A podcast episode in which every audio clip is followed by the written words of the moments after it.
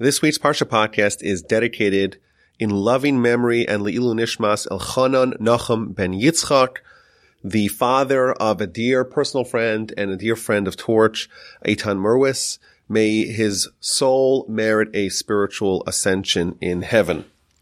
We are up to the book of Bamidbar, the book of Numbers, and the first Parsha, this week's Parsha, Parshas Bamidbar has 159 verses. It's one of the 17 Torah portions that don't have any mitzvos. And as we shall see, it has a very different tenor than the book of Leviticus. It begins, Hashem spoke to Moses in the wilderness of Sinai in the tent of meeting on the first of the second month in the second year of the Exodus from the land of Egypt. So it's been a year since they left Egypt and the Almighty gives Moses the following instruction.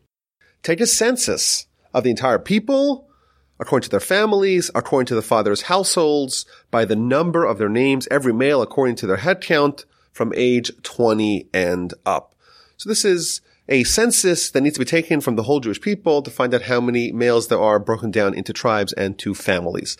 Now the obvious question is that, of course, the Almighty does not need to count the people. He knows, of course, everything, everything about everything, and there's no reason for him to have us, have Moses, have Aaron, do a human-based census when he knows the answer exactly how many people there are.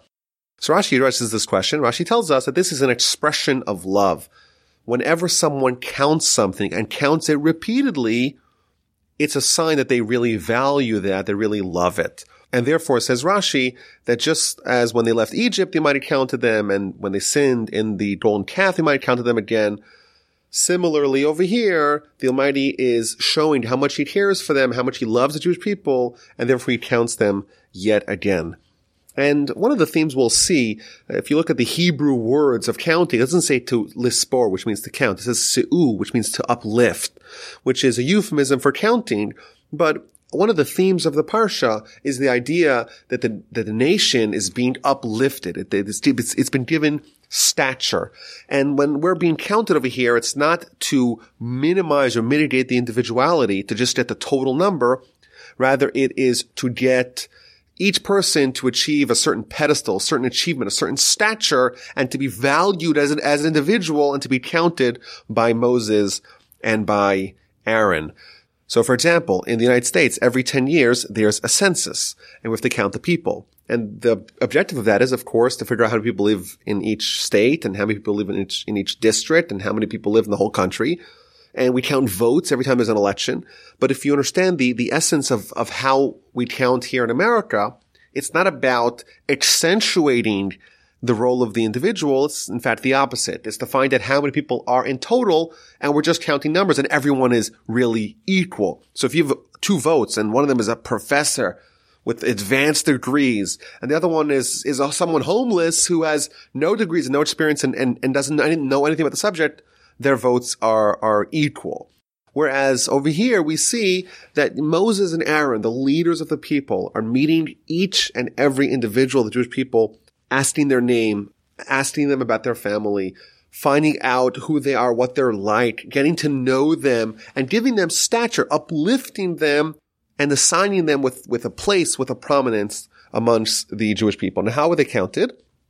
Rashi tells us that everyone would give a coin when they met Moses and Aaron. They would, they would give them a coin and the coin will be put into a special bucket of that tribe. And then you know the total of people by counting the total of the coins and the total of the tribes by counting how many coins are attributed to each tribe. Now we're told that it's only from the age of 20 and up. So Rashi tells us the reason for this is because the age of 20, that's when people go to war.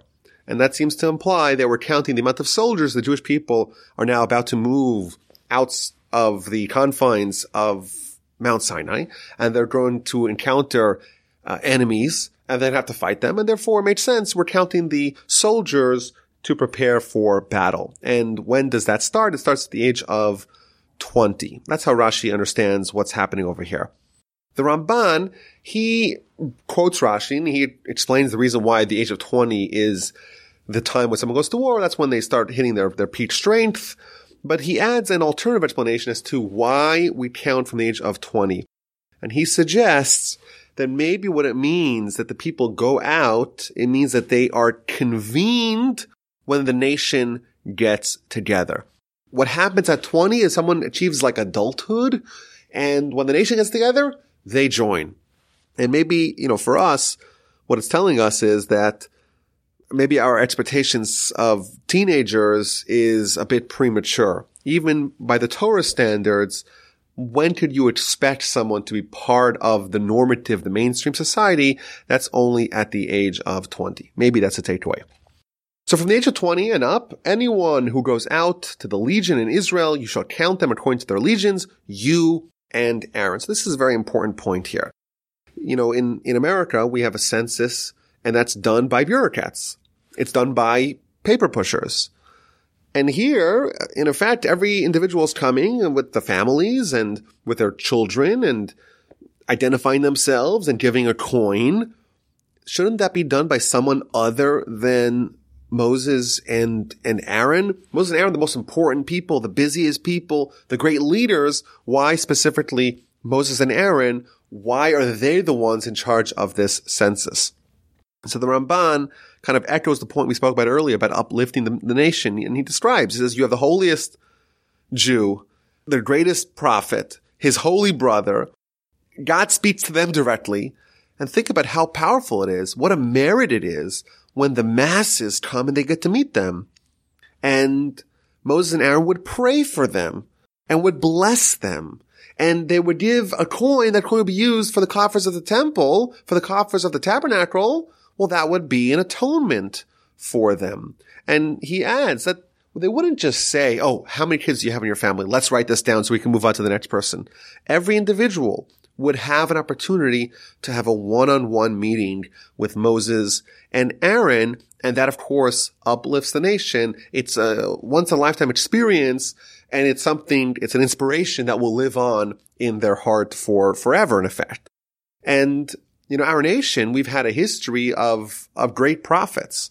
And the role of a prophet is to uplift, to be a, to, to be, to serve the nation, to be the intermediary between the nation and, and God. And my grandfather used to quote from the Gaon of Vilna, who said that when there was prophecy amongst the Jewish people, people wouldn't need to break their head to find out what do I need to do? What does God want from me? What's my personal mission in life? You to the prophet. And the prophet would look at you and would see the root of your soul and would know exactly what you need to do and how to do it. And it, it's unbelievable for us that all the uncertainty that we have in our lives in a time where there were prophets, th- that uncertainty would not exist.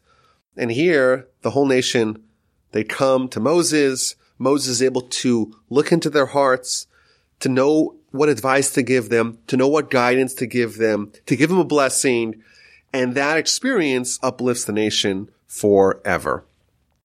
So then it lists in verse five, the heads of the tribe who are going to be coordinating to be with Moses and Aaron, counting the individuals and it lists the names of the 12 leaders of the tribes, the 12 princes or presidents of the tribe that are there to help facilitate this counting. Now it's interesting, even though we have 13 tribes in effect, because you have the 12 sons of Jacob, but then you have the tribe of Joseph that was split into two at the end of Genesis when Jacob is about to die. He tells Joseph that his two sons, Ephraim and Manasseh, are going to be like Reuven and Shimon. They're going to be uplifted a generation earlier. So in effect, we have 13 tribes, but the tribe of Levi is going to be counted separately. So all we have is the 12 tribes, not including the tribe of Levi, and then we have the tribe of Levi is counted separately. So everyone gathers together, the entire assembly in the first and the second month,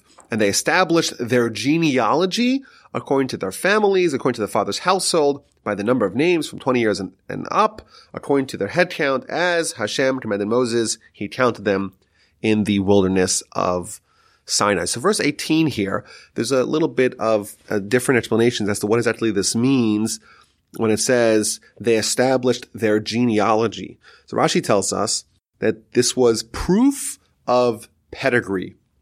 when people would come and say, I'm from this tribe, I'm from that tribe, they would have to bring evidence. That would be documentation. They would have to prove that they are indeed part of that family, part of that tribe, and to be able to attribute themselves uh, and, and their pedigree to that particular tribe. The Ibn Ezra, he has a different understanding of what this means. He explains that this was a way of proving not pedigree, but age almost as if you would bring your birth certificate to show that you are indeed 20 years old and therefore you are included in this counting. Now, verse 19, it says that Moses did this exactly as Hashem, as the Almighty commanded him. And the obvious question is, is that, is that really necessary to, to tell us? Of course. God instructed him to do it and he did it. So obviously he did it as God instructed him to do. So it's been suggested that maybe there's another reason why Moses would count them. After all, they're about to embark on a journey towards the land of Israel, the land of Canaan, and they're going to be facing their enemies. And it's very important for Moses, the leader and the military leader of the people, to know how many soldiers he has. So maybe you may say that Moses had some personal reasons for wanting to count the people. He wanted to do it because he knows he has a military encounter upcoming. And therefore the Torah says, no, as Hashem commanded Moses. It, the only reason why that Moses did it was because the Almighty commanded him. He did not add any own personal motivations of why he maybe would want to do that. The sole purpose was the instruction of God to the exclusion of any other objective. And then the Torah goes on to list the final tallies of each one of the tribes. So Ruvain was 46,500, Shimon 59,300, and so on. The tribe of Gad was 45,650, uh, Judah 74,600, uh, and so on, all the tribes.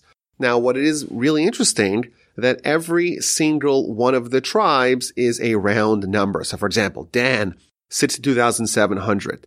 Asher, 41,500. Naphtali, 53,400. It's all very round numbers. So is this random or not? So some have suggested, you know what? That's just the way it was. It just happened to be that all of them were round numbers. 11 of them, by the way, are numbers that are rounded off at 100 and only one, the tribe of Gad, has 45,650. All the numbers end with a zero. Uh, most of them, 11 of them are uh, hundreds and one of them ends up with a 50. So it's been suggested that Moses, after all, is counting them, but we know these are only soldiers. And therefore, maybe it's being broken down into units of 50 or platoons of 50. And therefore, yes, there were odd numbers, but vis-a-vis the, this particular counting that you're counting them with relation to, to, to military strength, it is rounded off to the nearest 50. Alternatively, another answer that I heard was that it's rounded off to the nearest 100, and therefore, if it was closer to 100, let's say it was a 75, was rounded up, and if it was 25 or 22, was rounded down. And the reason why the tribe of Gad is exactly 50, because the number was precisely 45,650, and because it's 50, it is exactly equidistant between 100 and 0, and therefore there's no way to round it off, and therefore they gave the precise number, 45,650. So these are several answers. Maybe it just happens to be that was, that was the precise number. It's hard to imagine if it was random, but who knows? Alternatively, it was rounded up to the nearest 50, or maybe it was rounded up to the nearest 100, but Gad, because the tribe of Gad was exactly 50, which is not closer to 0 or to 100, therefore they just gave the precise number. Okay, so we counted the tallies of all the tribes, and the final number, these are the countings that Moses, Aaron, and leaders of Israel counted. This is verse 44. 12 men, each, each man for his father's household were they, they were all, these were all the countings. What's the final number? 603,550. The amount of males from the age of 20 and older was 603,550. And then it adds in verse 47, the Levites, according to the father's tribes, were not counted among them. And then the next verse we say, okay, now it's time to count the Levites. It's a little bit of an unusual continuation here. In verse 47, we're told the Levites were not counted. And then 48, we're told Hashem said to Moses, but you should not count the tribe of Levi, and you should not take a census from among the, uh, from, of them among the children of Israel. But now you appoint the Levites of the tabernacle, and eventually they're going to be counted in, in, in the, in the, in the parsha. So it's kind of odd. It says in verse 47 that the Levites were not counted, and then in verse 49 it says, don't count the Levites. The Ramban explains that Moses was unsure whether or not to count the Levites. God told him the names of the 12 heads of the tribes who are going to aid him in counting the nation, but he did not designate to Moses who should lead the tribe of Levite, and therefore Moses inferred from that that he should not count the tribe of Levite. So verse 47, it says that Moses didn't count them because he implied from what the Almighty told him that indeed the Almighty did not want the tribe of Levi to be counted and he didn't count them. Whereas in verse 49, that was the instruction specifically to not count them. Uh, and therefore it looks like it's repeated, but it's not. Now, why are the Levites not counted amongst everyone else? So Rashi gives us two reasons.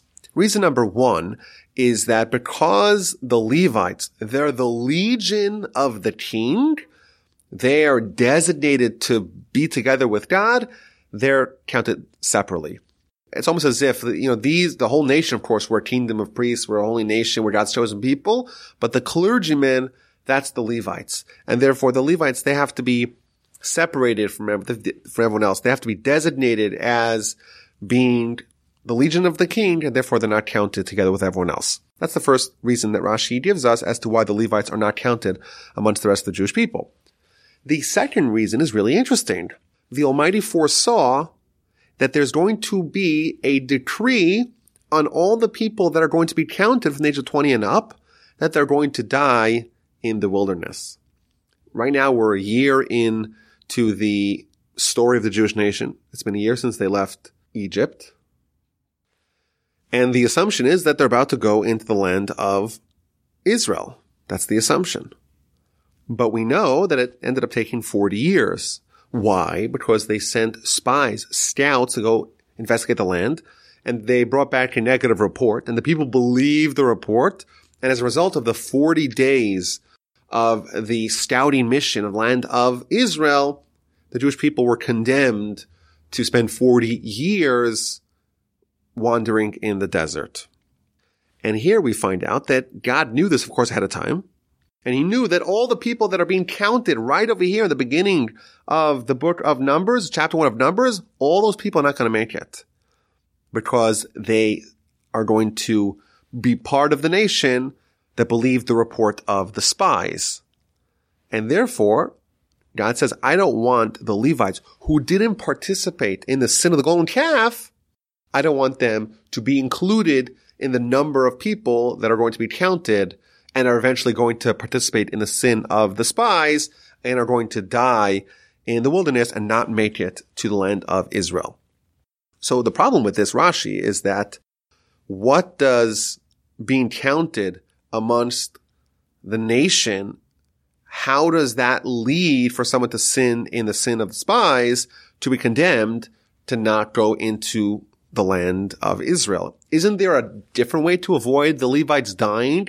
Can't we say, hey, don't sin with the sin of the spies and therefore you won't be condemned to, to not go into the land of Israel, to die in the wilderness. So maybe we can suggest that when someone is counted together, when someone is united, they develop a certain kinship, a certain camaraderie and therefore, if they were counted amongst the rest of the nation, it's quite likely that they may have sinned in the sin of the spies. Whereas, if the whole nation was counted and the Levites see the entire people, everyone's going in front of Moses. It's a huge convention. Hundreds of thousands of people are having their meeting with, with Moses and with Aaron. And the Levites, they're not invited. And later on, they say, okay, now it's your time. Now it's the, you're the legion of the king. You're going to be counted separately. You're special. You're even more special than the rest of the Jews. That's going to uplift the Levites to a higher level. And therefore, when everyone else is about to sin, they're going to say, no, no, no, this is not for us. We're not part of it. We're not participating. And ergo, consequently, they're not going to be condemned to die in, in the wilderness. Okay, so the Levites are not going to be counted initially, but instead, God tells Moses, now you appoint the Levites over the tabernacle of the testimony, over all its vessels, and over everything that belongs to it. They shall carry the tabernacle and all its utensils. They shall minister to it. They shall encamp around the tabernacle. When the tabernacle journeys, the Levites shall take it down, and when the tabernacle encamps, the Levites shall erect it, and alien who approaches shall die.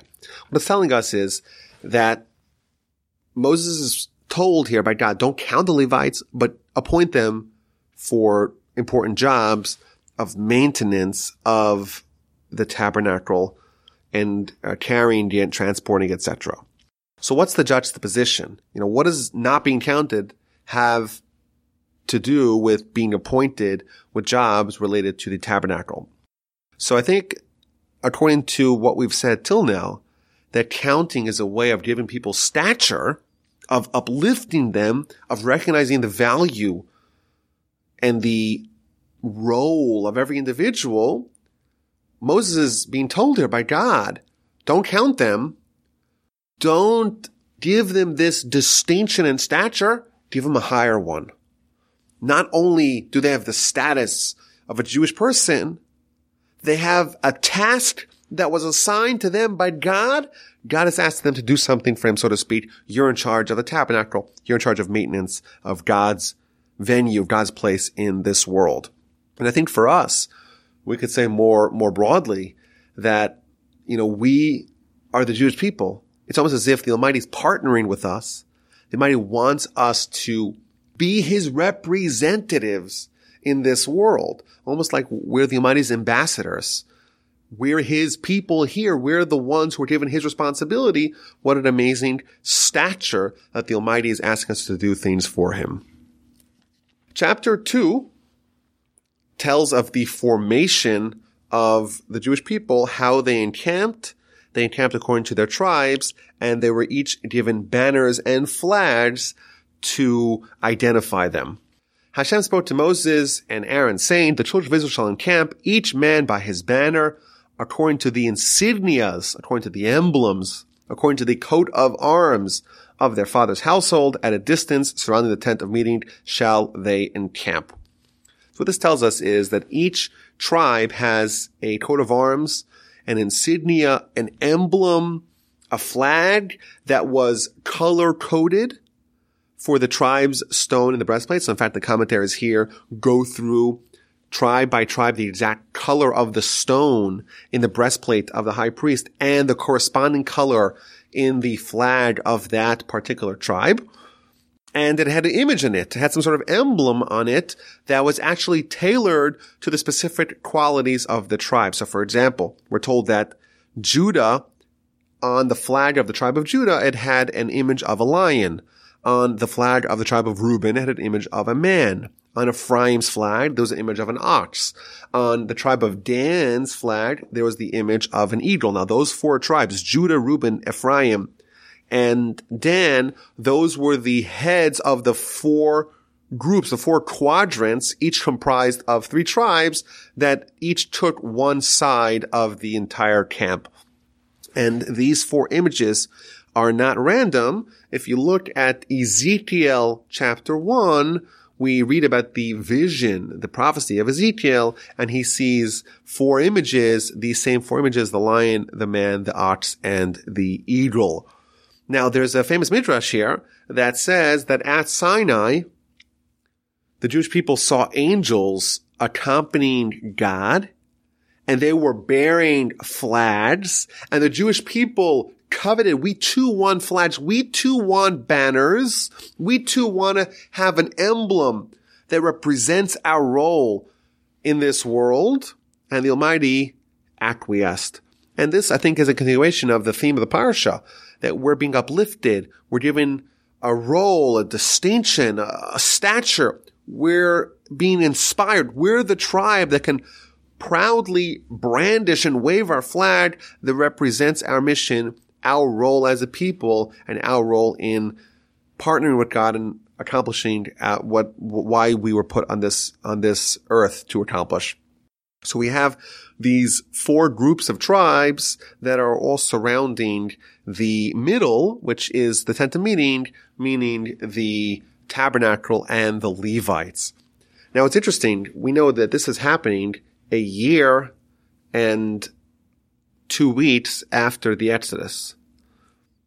And the question is, if the Jewish people are being broken down into tribes, well, we know that when they left Egypt, they left 12 tribes. Like the Midrash tells us that during the splitting of the sea, the sea split into 12 navigable, 12 walkable paths, one for each tribe. So they were already broken down into tribes even before they left. So how come the distinction of who goes where and who's given which flag and what emblem is on which flag to which tribe, how come that only happens now, a year and two weeks after the Exodus? Why was that not done earlier? So I heard an amazing answer that the tabernacle was erected about a year after the Exodus. And the tabernacle, of course, goes in the middle of the entire encampment. And the problem is that if someone has a flag, of course, the flag, it's going to evoke a certain feeling of pride or maybe even a certain feeling of envy. You know, look at my flag. I, I got this flag and they have a much better flag. And why don't we have as nice of a flag or why don't we have as important of a role as that tribe? And each tribe could say, well, I'm better than you because look at the flag that I have. And you comparatively have a much more minor role. And therefore, maybe the reason why the tribes weren't given their individual role and distinction until the tabernacle was erected was as a way to mitigate the potential competition and clashes that could result from each tribe taking pride in their role in their flag. Once you have the Mishkan, once you have a tabernacle at the center, each tribe could say, yes, I have a role, but it's all there to facilitate the Mishkan, to facilitate bringing God into the world.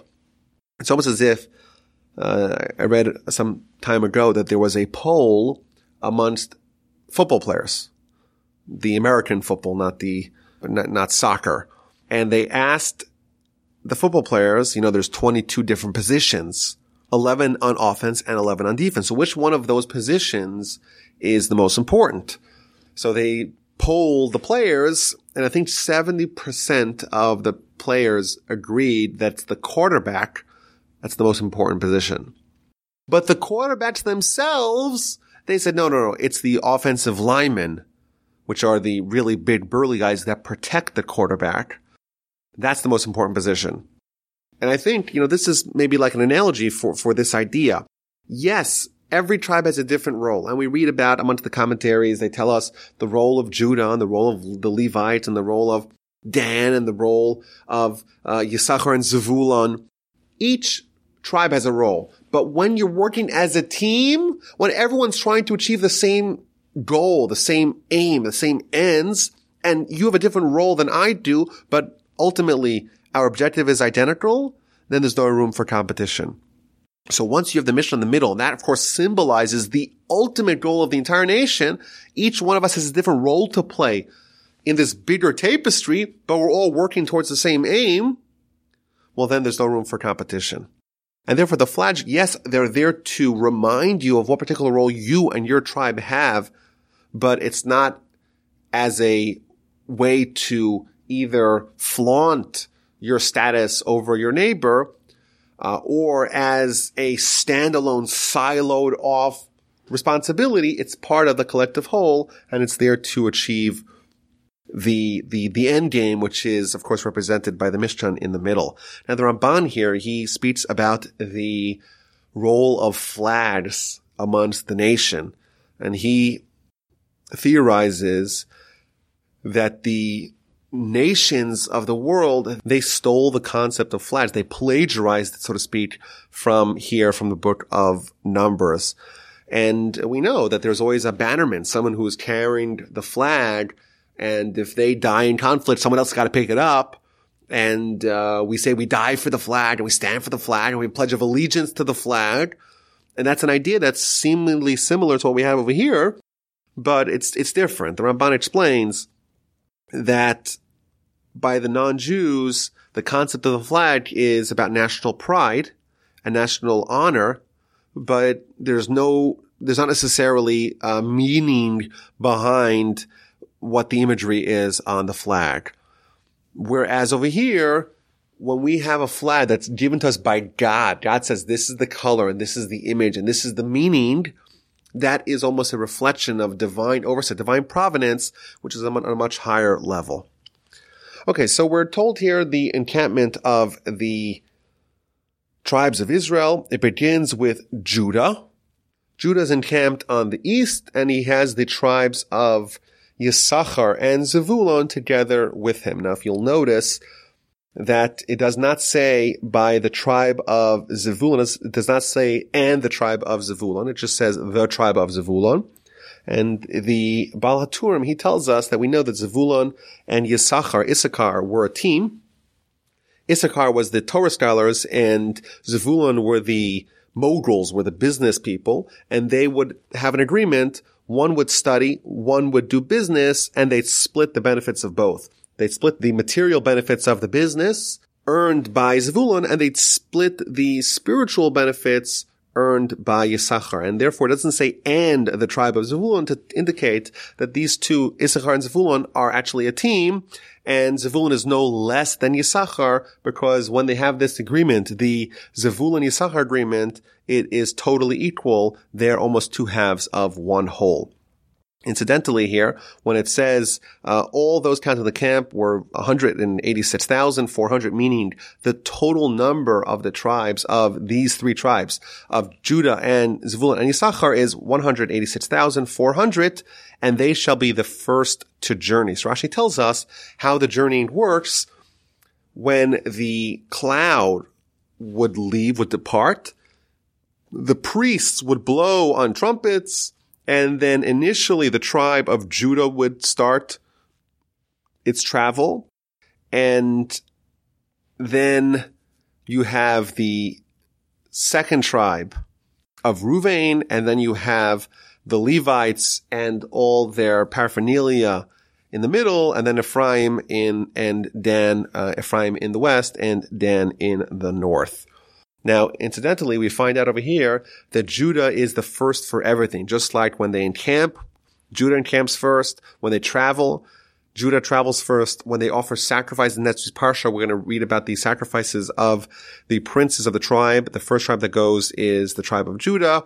And then when they go out to war in the book of Judges, we read about Judah going first.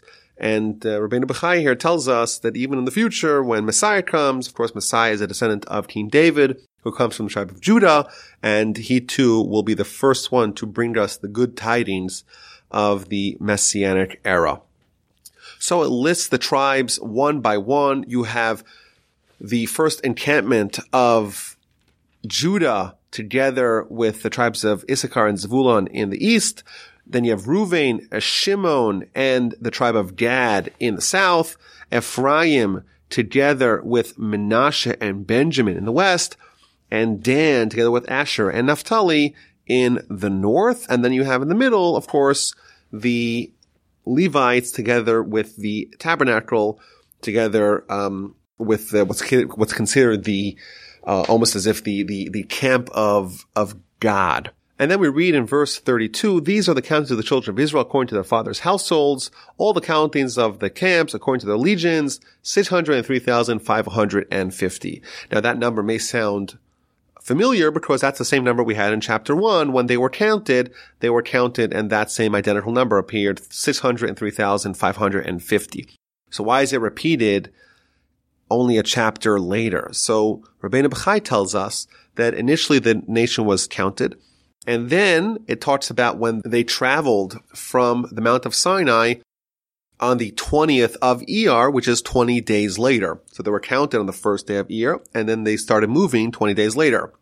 And when it lists the total in verse 32 of chapter 2, that the total was 603,550, that is 20 days after the first counting, which was the identical number.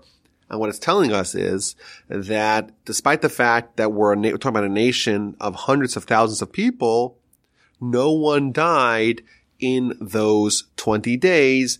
The same amount of adults that were present on the first day of the month were present on the 20th of the month. Now, for someone to survive 20 days, not, not a big deal, but for 603,550 people and none of them to die within 20 days is indeed a miracle. Perhaps you may ask, well, how come there were no new people that were added to that tally? After all, I'm sure there's someone who turned 20 during the course of those 20 days? The answer is that for the sake of this counting, it was only people that were, that had turned 20 uh, the previous year, meaning anyone who's in, within a year you're counted as, as 20. It's not by the date of your birthday, but by the year. And therefore there was no new people being added to, being added to the tally up to the following year. And miraculously, over the course of 20 days, no one fell off, no one died, and therefore it's repeated.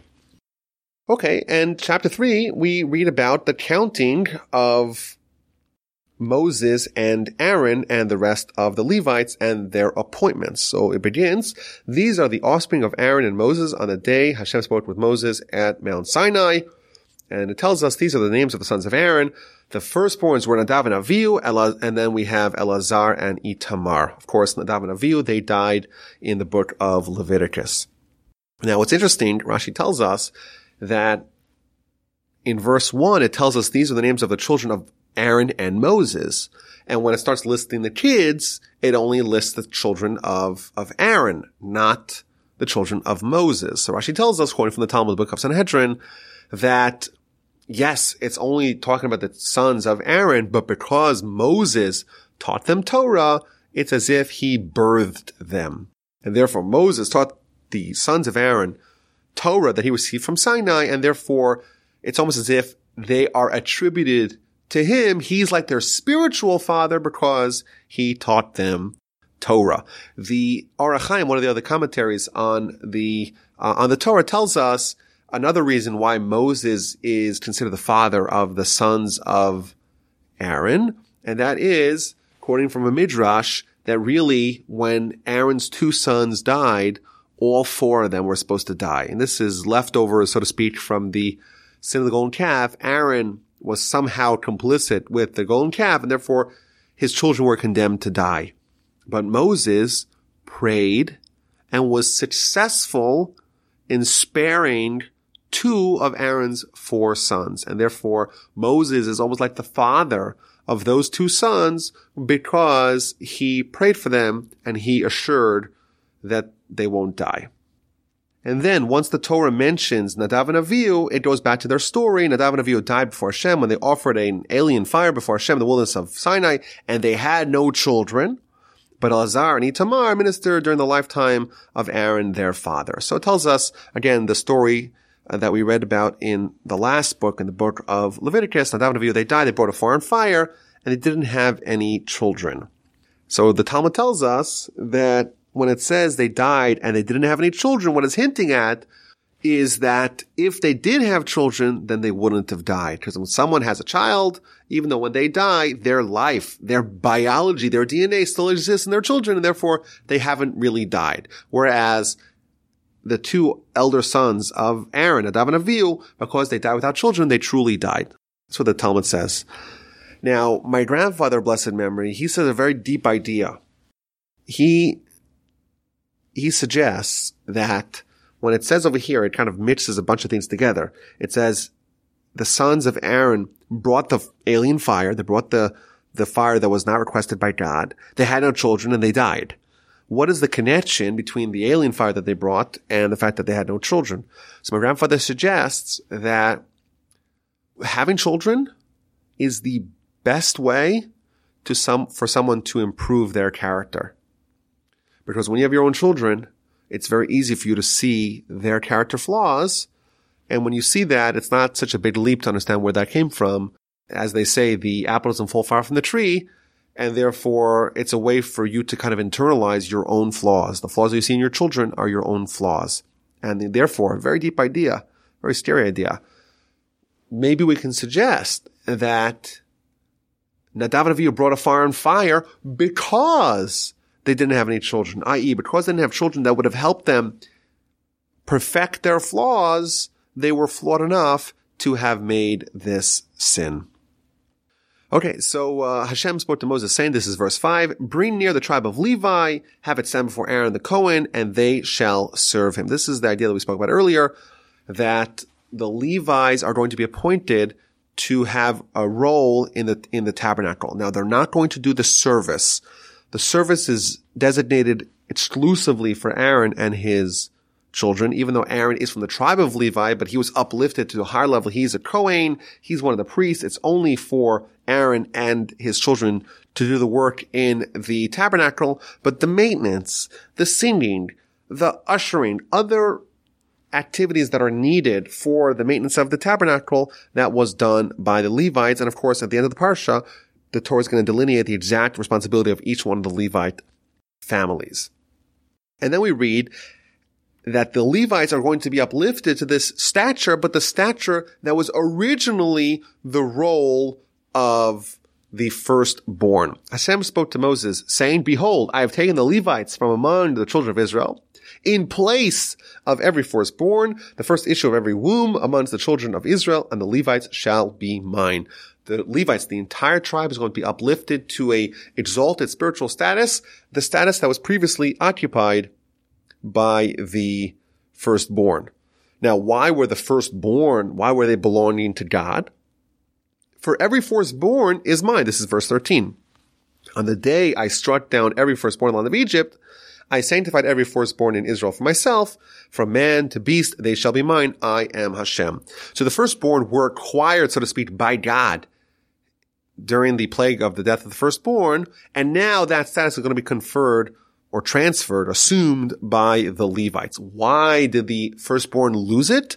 Because they participated in some way with the sin of the golden calf, and therefore the Levites who did not participate in any way, they're going to assume that role. They're going to supplant the, the firstborns. They're going to be gods, and therefore this transference is going to have to happen. The role of the firstborn is going to have to be transferred on to the Levites, and we'll read about that in a little bit. But first, we read about the census of the Levites. They weren't counted initially. Now it's time to count them. Hashem spoke to Moses in the wilderness of Sinai, saying, verse four, verse 15, Count the sons of Levi according to their fa- father's household, according to their families, every male from one month of age and up shall you count them. Whereas the rest of the Jewish people are counted from the age of 20 and up, the Levites are counted from the age of one month and older. And then Moses did what he was told. Moses counted them according to the word of Hashem as he had been commanded. So there's an extra few words here that Rashi uh, seizes upon. Moses counted them according to the word of God. So who counted them? Did Moses count them? Or was this done according to the word of God? Did God tell Moses to count them? So it's an amazing Rashi here. When I read this Rashi every year, I get a little bit emotional and I really want to make a bumper sticker out of this Rashi because I feel like the, the, the lesson is so important to remember. So Moses is told by God, go count the Levites and don't count the 20 year olds. Don't even count the toddlers or the, the teenagers, adolescents. Count them from the age of one month. So if you have a baby that's six weeks old, Moses has to count them.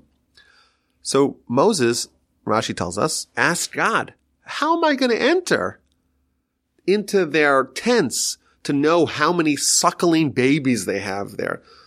I'm to have to find infants. How am I to know how many infants there are in every Levite household? So God responded, Aseh ata shelcha va'ani e'eseh sheli. You do your responsibility and let me, I will do my responsibility. So Moses went and stood by the entrance of every tent. And then once Moses went as far as he could without barging into someone's private home, then the Shekhinah, God's presence, spoke to him from inside that tent and would tell him how many babies there are in that tent. And therefore it was, Moses counted them according to the word of Hashem. And I think this, this line, I think this is, this is everything that we need to, need to know. It's our job to do what we need to do, and the things that are out of our control, that's not our responsibility. That is his responsibility. He will do his job. So it lists the three sons of Levi by name, Gershon, Kahas, and Merari, and it counts the amount of people in each one of these tribes, and then it lists what their role was. Just like we said, the Levites are going to be responsible with the maintenance and the transportation of various parts of the tabernacle. So it begins with the family of Gershon. It counts how many people there are and it lists their responsibility. What were the particular items of the tabernacle that they had to transport? The charge of the sons of Gershon in the tent of meeting was the tabernacle, the tent, its cover, the screen of the entrance of the tent of meeting, the curtains, and the screen at the entrance of the courtyard. These were the things that they had to carry. And then it goes on to talk about the family of Kehas, uh, counting them and what, what, what was their responsibility? They had to carry the ark, the table, the menorah, the altars, and the sacred utensils, the partition, and its accessories. There's a very interesting Rashi in verse 29 where it tells us the location of the children of Kehas, even though the Levites were in the middle, but even within the Levites themselves, where were they amongst that camp? So it tells us that the children of Kehas were on the south side of the middle camp. And Rashi does the math and tells us something very fascinating. That was next to the tribe of Reuven. Reuven was, they were in the south. And we know in a few weeks we're going to read about the mutiny, the rebellion of Korach. Korach was, was, was from the family of Kehas and his co-conspirators, his fellow mutineers, were from the tribe of Ruvain. And Rashi tells us, woe to the wicked, woe unto his neighbor. Rashi does an amazing insight here that the family of Korach was actually situated next to the Reubenites, and therefore they, because there was wicked people here, they influenced their neighbors uh, to the negative, and therefore they both, unfortunately, woe to them, they both sinned in terrible ways and were punished uh, as a result. And then we read about the third family of the Levites, the family of Merari, and how many people they had, and what parts of the tabernacle they were in charge of transporting, uh, the, the planks of the tabernacle, the bars, the sockets, and all the utensils, and all its accessories, the pillars of the courtyard, the sockets, their pegs, and their ropes. And then it tells us those who encamped before the tabernacle to the front, before the tent of meeting, to the east were Moses and Aaron and his sons, guardians of the charge of the sanctuary. It tells us the tribes of Judah, Yisachar, and Zvulun, tribes that exemplified the Torah scholarship, the, the paradigms of righteousness, they were next to the family of Moses and Aaron, and here's the exact opposite. Instead of saying woe to the wicked, woe to the neighbor, praiseworthy is the righteous and praiseworthy is their neighbor. And then finally, verse 39, we read about the final tally, the final counting of the Levites. From the age of one month and on, it was exactly 22,000. Rashi tells us that really it was 22,300, but those 300 people were actually firstborns themselves who did not have to assume holiness because they already were holy and therefore they're not counted vis-a-vis how many firstborn are going to have to transfer their holiness to Levites. Now, it's really interesting. The Ramban asked an interesting question. We know the Levites, they were the holiest. They were the clergy. And the rest of the tribes, on average, we have about 50,000 adult men per tribe. And that's only from the age of 20 and on. And here the Levites, more righteous than any of the tribes, and we're counting them from a much earlier age, from the age of one month, you would imagine they would have at least 50,000, probably 70, 80, 90,000. Yet the whole tally is only 22,000. And he asked the question, it's, it's kind of a, a wondrous thing that the closest tribe to God, they were the ones that had the fewest amount of people. What's the explanation for that? So he gives a fantastic answer. He tells us that we know that the Levites were the one family that were not enslaved in Egypt. Why? They were the clergy. They never initially started working for Pharaoh and therefore they were not, they were never enslaved. And he tells us that in chapter one of Exodus, we read that the more the people were pummeled, the more they were punished, the more they were enslaved and tormented by their Egyptian overlords, the more God made them proliferate and increase in numbers. And therefore he says that the tribe of Levi, they propagated their population swelled at normal rates. And at normal rates, when you have, you know, the head of the tribe Levi and 200 some odd years later, you have about 22,000 people. That's normal. The rest of the tribes, they were subjected, they were subjugated, they were enslaved. They had to suffer tremendous torment. And therefore God said, I'm going to give them extra blessing. And therefore they had extra children. Their population grew in supernatural numbers. Uh, alternatively, some have suggested that we know the Levites, they did not have any portion of their own land of Israel, and they were supplied by the tithes of the rest of the nation, and therefore it's been suggested to not increase the financial burden on the nation, the Almighty assured that the Levites would not become too numerous. Okay, so verse 40 we read that every firstborn male of the children of Israel has to be counted and they're going to be swapped for, for the Levites.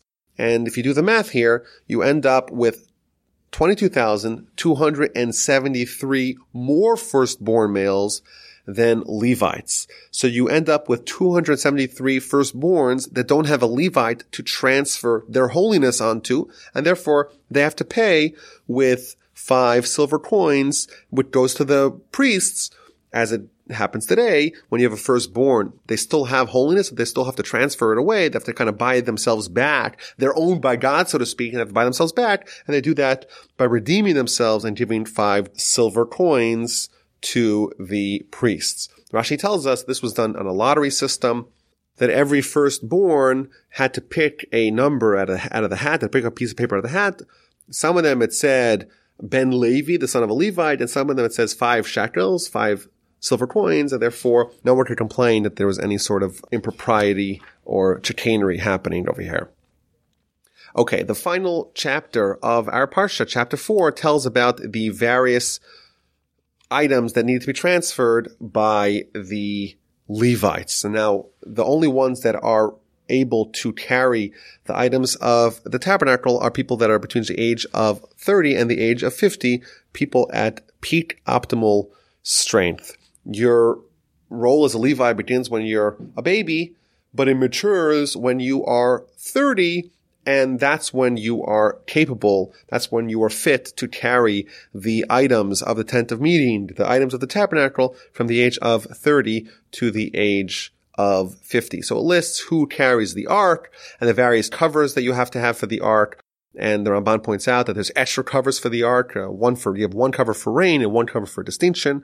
Again, like we read about in uh, the end of Exodus and the beginning of, of Leviticus, we have all these various items in the Mishkan, in the tabernacle, and they're all uh, disassemblable to be able to uh, be transported and then erected again at the new location of the encampment.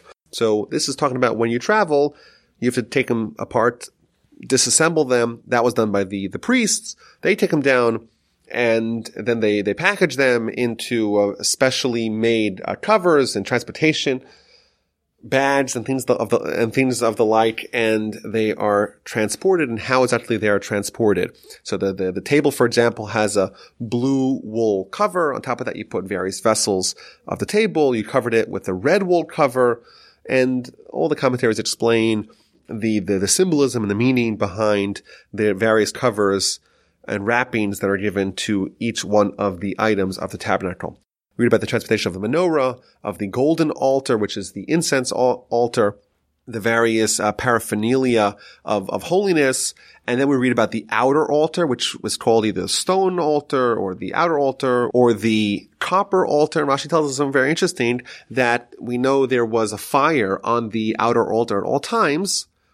And even when they moved the altar, it was done with a fire still on it and there's a prohibition against these Levites from touching any of the items that they were transporting. And therefore read in verse 15, Aaron and his sons shall finish covering the holy and all the holy utensils when the camp journeys. And then the sons of Kehas shall come to carry it so that they not touch the sanctuary and die. She tells us that if they do touch it, then they would die. And then it lists what Elazar, the son of Aaron, has to carry. He has to carry the oil for illumination, the incense, spices, the meal offerings of the continual offerings, and the anointment oil. The Ramban makes the calculation and he tells us this is actually very, very, very heavy, maybe like a thousand kilograms worth of items that have to be carried by one person. And he suggests that he was like Jacob, just like Jacob was able to push over that stone that you needed a team of shepherds to do. He's able to do by himself and he was given that special power by God. And the lesson for us is, is that if someone is given a load, is given a responsibility by God, he is also given the power to bear it. And then the Parsha concludes that there's special precautions that are needed for the family of Kahas. They're the ones who are transporting the most prestigious, the most holiest of vessels.